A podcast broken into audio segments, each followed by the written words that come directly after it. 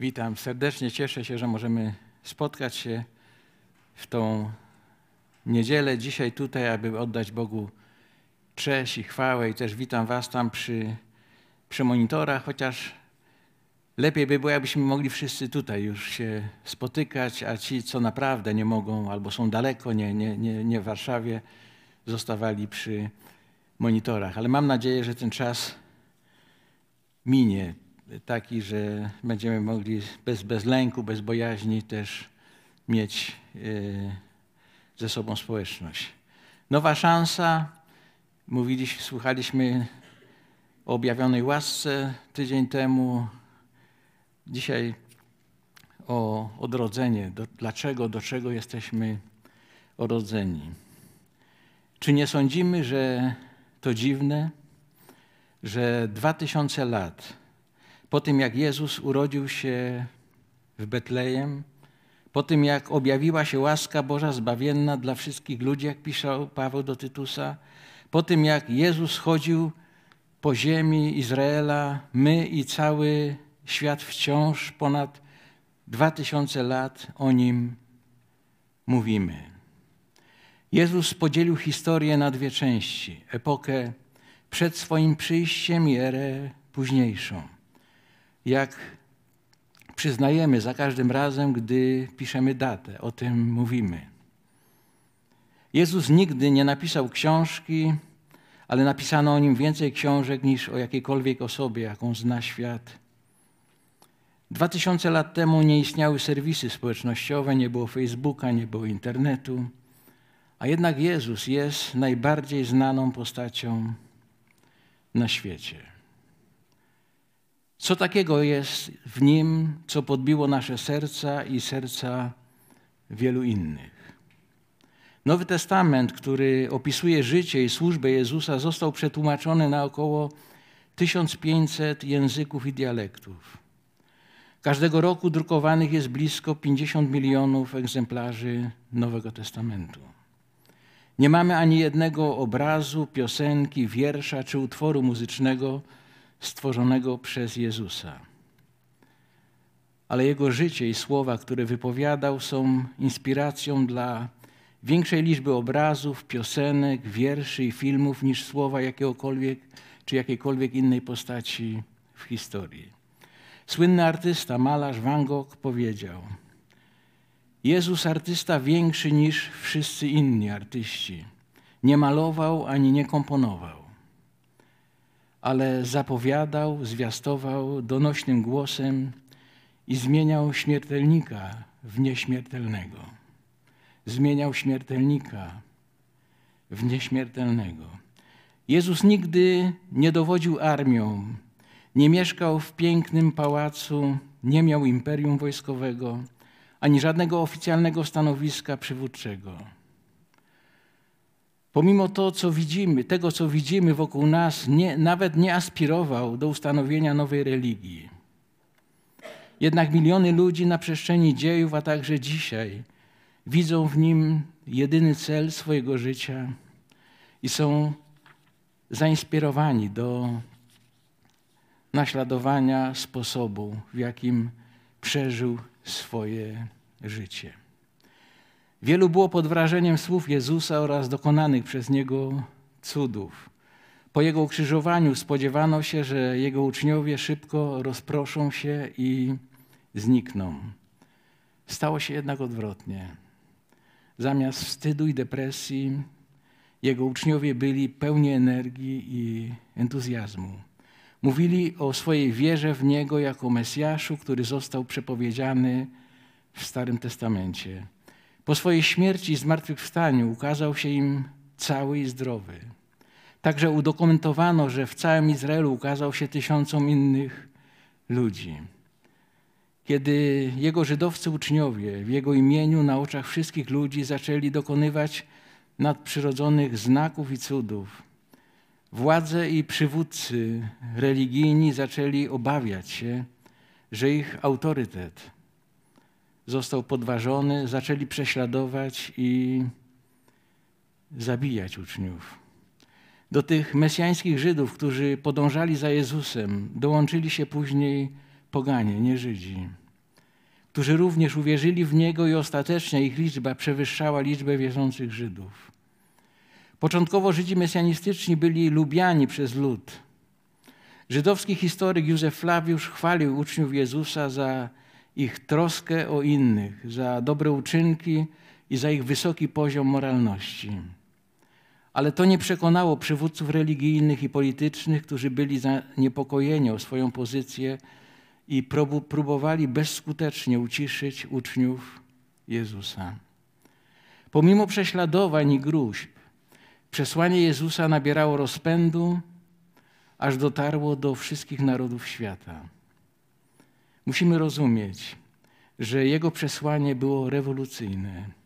Jezus był powiewem świeżego powietrza w judaizmie. Jego przesłanie nie było religijne. Nie wywierał nacisku na ludzi, aby znajdowali łaskę w oczach Boga, wykonując uczynki ze strachu lub siłą, ale zachęcał ludzi i demonstrował potężną miłość. Nauczał o łasce, nauczał o przebaczeniu, o miłości Boga do wszystkich, którzy zostali stworzeni na Jego obraz, zarówno Żydów, jak i nieżydów. Nauczał, kochaj swoich wrogów. Moi kochani, nienawiść nie pozwala na wycofanie się wroga. Nienawiść zawsze jest destrukcyjna dla tego, kogo nienawidzą, i zawsze jest destrukcyjna dla tego, kto nienawidzi. Dlatego Jezus mówi: kochaj swoich wrogów. Jezus przedstawił wizję sprzeczną z przesłaniem religijnym ludu religijnego jego czasów. Wizję świata, w którym wszyscy ludzie są traktowani sprawiedliwie i równo i żyją razem w pokoju. Mężczyźni i kobiety, Żydzi i poganie, panowie i niewolnicy żyją razem w pokoju. Przedstawił wizję społeczeństwa, w którym każdy czyn pochodzi z miejsca wzajemnego szacunku społeczeństwa kierującego się wzajemną uwagą i miłością. Jezus nazwał to Królestwem Bożym. Obiecał, że to królestwo stanie się rzeczywistością podczas jego powtórnego przyjścia i wezwał swoich uczniów, aby pozwolili, by jego relacja z nimi wpłynęła na nich w taki sposób, aby wartości tego królestwa znalazły odzwierciedlenie w ich codziennym życiu. Moi kochani, Jezus naprawdę interesował się ludźmi. Chciał łączyć się i rozwijać z nimi relacje. Budował relacje nawet z ludźmi, z którymi większość z nas nie chce mieć nic wspólnego. Budował relacje z trędowatymi, poborcami podatkowymi, bezdomnymi, prostytutkami, biednymi, odrzuconymi, dzisiaj bym powiedział uchodźcami, z każdym, kto miał jakieś kłopoty. Stał przy słabych, których społeczeństwo już potępiło. Uzdrawiał chorych i twierdził, że ma moc odpuszczania grzechów. Jego przyjaźń na zawsze i głęboko zmieniła życie tych, którzy przyjęli go z otwartym sercem. I moje pytanie do siebie i do nas tutaj i tam przy monitorach. Czy byłbyś albo czy jesteś gotów poświęcić swoje życie dla takiej wizji? Czy byłbyś albo czy jesteś? Albo czy jesteś, czy byłbyś gotowy poświęcić swoje życie dla takiej wizji? Uczniowie Jezusa zareagowali pozytywnie. Dla nich nie było odwrotu.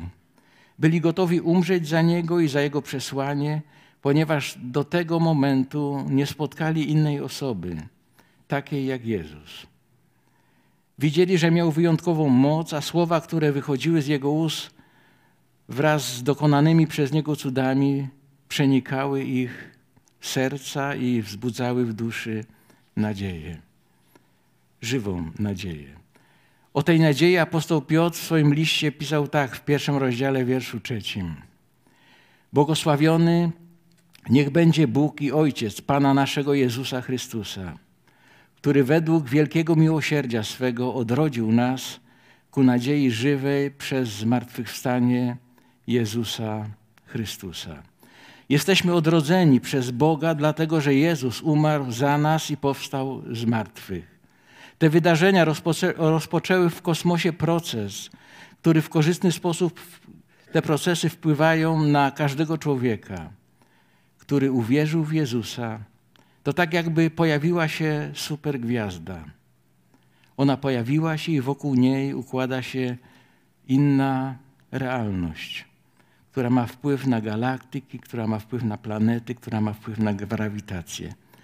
Powstanie z martwych Jezusa Chrystusa naruszyło jakiś balans ciemnych sił w regionie, gdzie żyją ludzie. Naruszyło to prognozowaną drogę bez wyjścia, o jakiej pisze prorok Izajasz. Wszyscy jak owce zbłądziliśmy, każdy z nas na własną drogę zboczył.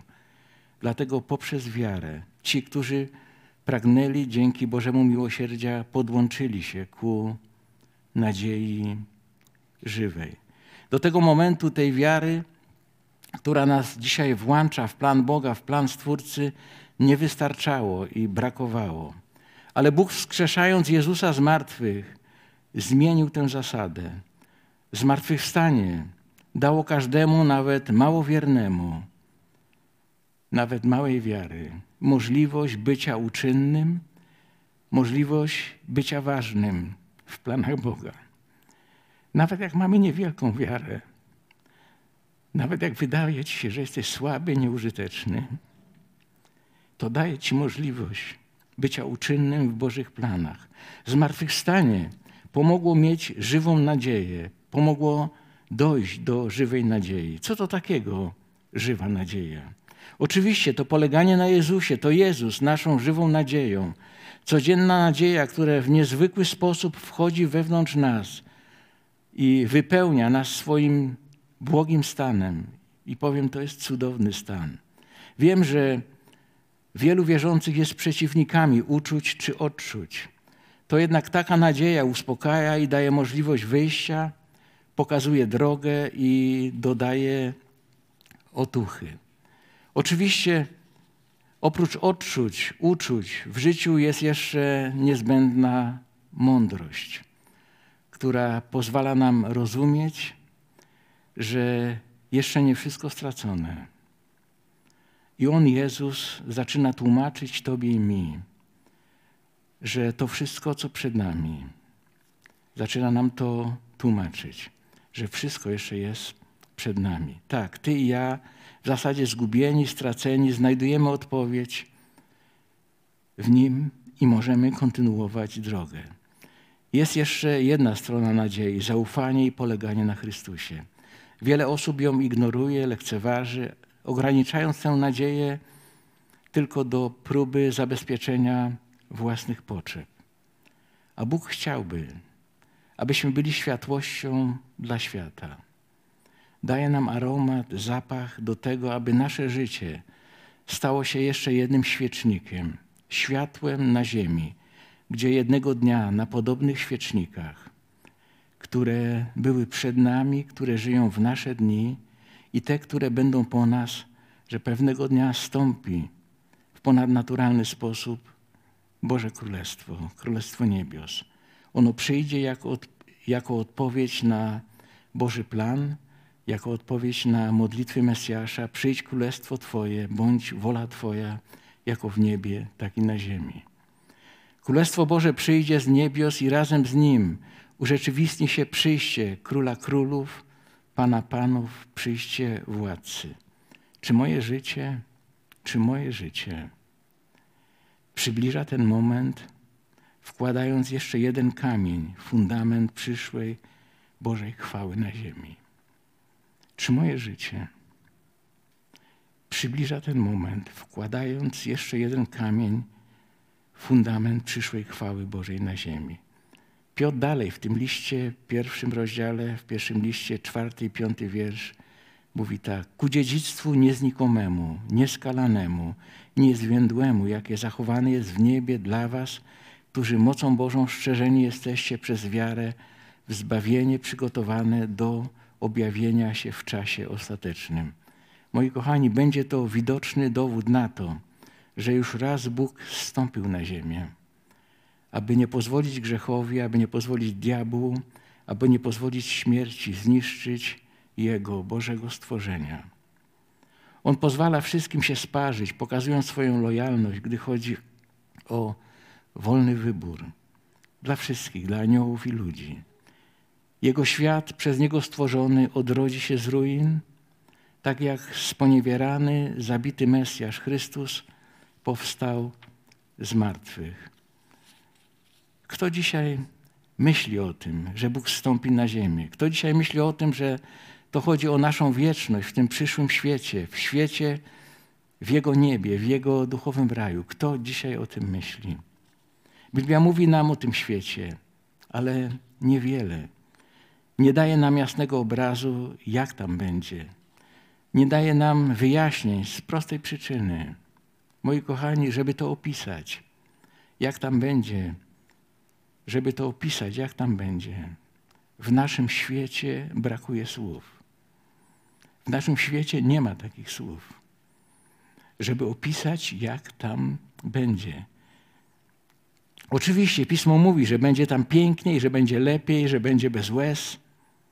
Przede wszystkim będzie to miejsce napełnione chwałą i obecnością Boga. Bliskość Stwórcy otrzymujemy jako dar w chwili uwierzenia w Zbawiciela, w chwili nawrócenia. Teraz naszą odpowiedzialnością jest świecić. Teraz naszą odpowiedzialnością jest świecić, aby światło nasze łączyło się z Jego światłem i przyciągało Jego królestwo na ziemię. Dalej czytamy w tym pierwszym Piotra, pierwszym rozdziale, szósty i siódmy wiersz. Weselcie się z tego, mimo że teraz na krótko, gdy trzeba, zasmuceni bywacie różnorodnymi doświadczeniami. A żeby wypróbowana wiara wasza okazała się cenniejsza niż znikome złoto w ogniu wypróbowane, ku chwale i czci i sławie, gdy się objawi Jezus Chrystus. Moi kochani, doświadczenia, próby i pokusy, wszystko to są nasze trudności. Jedne przychodzą i pojawiają się w naszym życiu z powodu naszych grzechów. Inne przychodzą i pojawiają się w naszym życiu z powodu grzechów innych ludzi. Bóg używa jedno i drugie, abyśmy mogli uświęcić się, zmienić się, abyśmy nie zapomnieli się modlić. Wszyscy, wszystkie doświadczenia i pokusy przebudzają nas i zmuszają do pokuty. Przebaczenia i proszenia o przebaczenie to zmienia nas. Jeżeli będziemy dostatecznie mądrymi, to nie pozwolimy, aby gorycz przeniknęła do głębi i zamknęła nam drogę do relacji ze Stwórcą. Jeżeli nie pozwolimy, aby gorycz zagnieździła się, to będziemy spokojni, ufający, polegający na Bogu. Nie będziemy wpadać w panikę, będziemy natomiast nieść światło, nieść miłość, nieść dobroć, nieść wiarę. Wszystko to było i jest w Jezusie. I w nas również to powinno być. Dalej Piotr pisze w ósmym i dziewiątym wierszu tego pierwszego rozdziału, pierwszego listu. Tego miłujecie, chociaż go nie widzieliście. Wierzycie w Niego, choć go teraz nie widzicie. I weselicie się radością niewysławioną i chwalebną, osiągając cel wiary, zbawienie dusz. Moi kochani, to jest paradoks. Nie widzieliśmy Jego, większość Jego nie widziała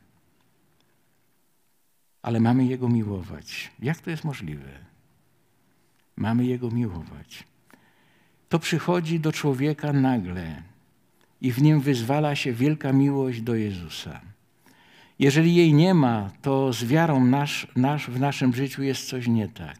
Jeżeli nie ma tej miłości do Jezusa, to z wiarą w naszym życiu jest coś nie tak. Ta miłość napełnia nas radością. Ta miłość pomaga utrzymywać obraz Jezusa w naszych myślach, a On nas wzmacnia. Dalej Piotr pisze w 10, 11 wierszu, zbawienia tego poszukiwali i wywiadywali się o nie prorocy, którzy prorokowali o przeznaczonej dla was łasce, starając się wybadać, na który albo na jaki to czas wskazywał działający w nich Duch Chrystusowy, który przepowiadał cierpienia mające przyjść na Chrystusa, ale też mające potem nastać uwielbienie. Im to zostało objawione, że nie sobie samym, lecz wam usługiwali w tym, co teraz wam zostało zwiastowane przez tych, którzy w Duchu Świętym zesłanym z nieba opowiadali wam radosną nowinę, a są to rzeczy, w które sami aniołowie wejrzeć pragną. Do zmartwychwstania Mesjasza Jezusa też byli święci ludzie i też były cuda. Ale kosmos, świat był inny. W nim wszystko było prawidłowe, ale tak jakby bez wyjścia. Zmartwychwstanie Jezusa, Jezusa zmieniło tę sytuację. Rozumieli to prorocy, którzy żyli do narodzenia Jezusa. Moi kochani, nam powinno być łatwiej. Nam powinno pomagać, nam to, czego oni poszukiwali i to, o co oni się wywiadywali. Myśmy to już, to już się wydarzyło, to się stało. Nam powinno być łatwiej. Może dzisiaj, jak porównujemy siebie do proroków, to mówimy, że jesteśmy słabi, jakby bez mocy. Możliwe, że jesteśmy słabi. Możliwe, że jesteś słaby i czujesz się słabym. Jednak my żyjemy w innym pokoleniu, żyjemy z innymi potrzebami, innymi zasadami, również innymi pokusami i z innymi radościami. Świat się zmienił i stał się bardziej złożony. Stał się szybki i bezlitosny. I moi kochani, niezależnie jak się czujesz dzisiaj, właśnie dla takiego świata, dla takiego świata my możemy stać się światłem dzięki Chrystusowi. Dzięki Chrystusowi. I to jest to, co zawsze tutaj podkreślam, kiedy mówię, że nawet jeżeli jest słabo, widzisz na jedno oko, a na drugie wcale nie widzisz. Możesz być przewodnikiem dla kogoś, kto nic nie widzi. Nawet jak czujesz się słaby, poraniony, czujesz, że nie masz wystarczająco sił i możesz być i masz być dla takiego świata, w którym jesteśmy. Jesteśmy po to, aby być światłem. Dzięki Chrystusowi, dzięki proroctwom staliśmy się tym światłem. Chociaż czasami nam się wydaje, że wciąż dużo jest ciemności. Jednak wciąż możemy świecić i wciąż świećmy. Nawet jeżeli to światło jest słabe, ale wciąż. Moi kochani, jak jest ciemne pomieszczenie, wystarczy jedna zapałka, którą zapalisz, ona daje światło. Daje światło, które wystarczy, że możesz się tam poruszać.